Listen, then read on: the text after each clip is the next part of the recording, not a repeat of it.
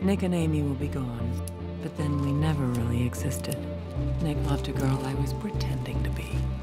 Cool girl. Men always use that, don't they, as their defining compliment. She's a cool girl. Cool girl is hot. Cool girl is gay. Cool girl is fun. Cool girl never gets angry at her man. She only smiles in a chagrin-loving manner and then presents her mouth for fucking. She likes what he likes, so evidently, he's a vinyl hipster who loves fetish manga. If he likes girls gone wild, she's a mall babe who talks football and endures buffalo wings at Hooters.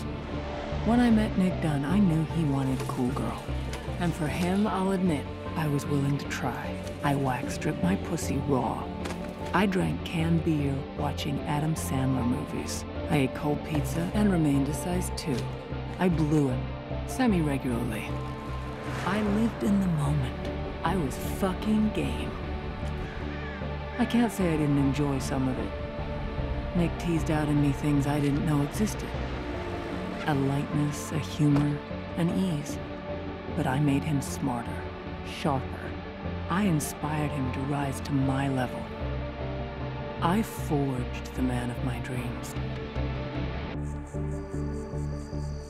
We were happy pretending to be other people. We were the happiest couple we knew. And what's the point of being together if you're not the happiest? But Nick got lazy. He became someone I did not agree to marry. He actually expected me to love him unconditionally. Then he dragged me, penniless, to the navel of this great country and found himself a newer, younger, bouncier, cool girl. You think I'd let him destroy me and end up happier than ever? No fucking way. He doesn't get to win.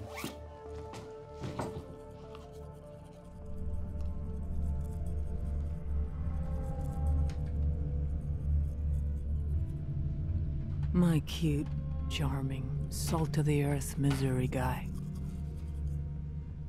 He needed to learn. Grown-ups work for things. Grown-ups pay. Grown-ups suffer consequences.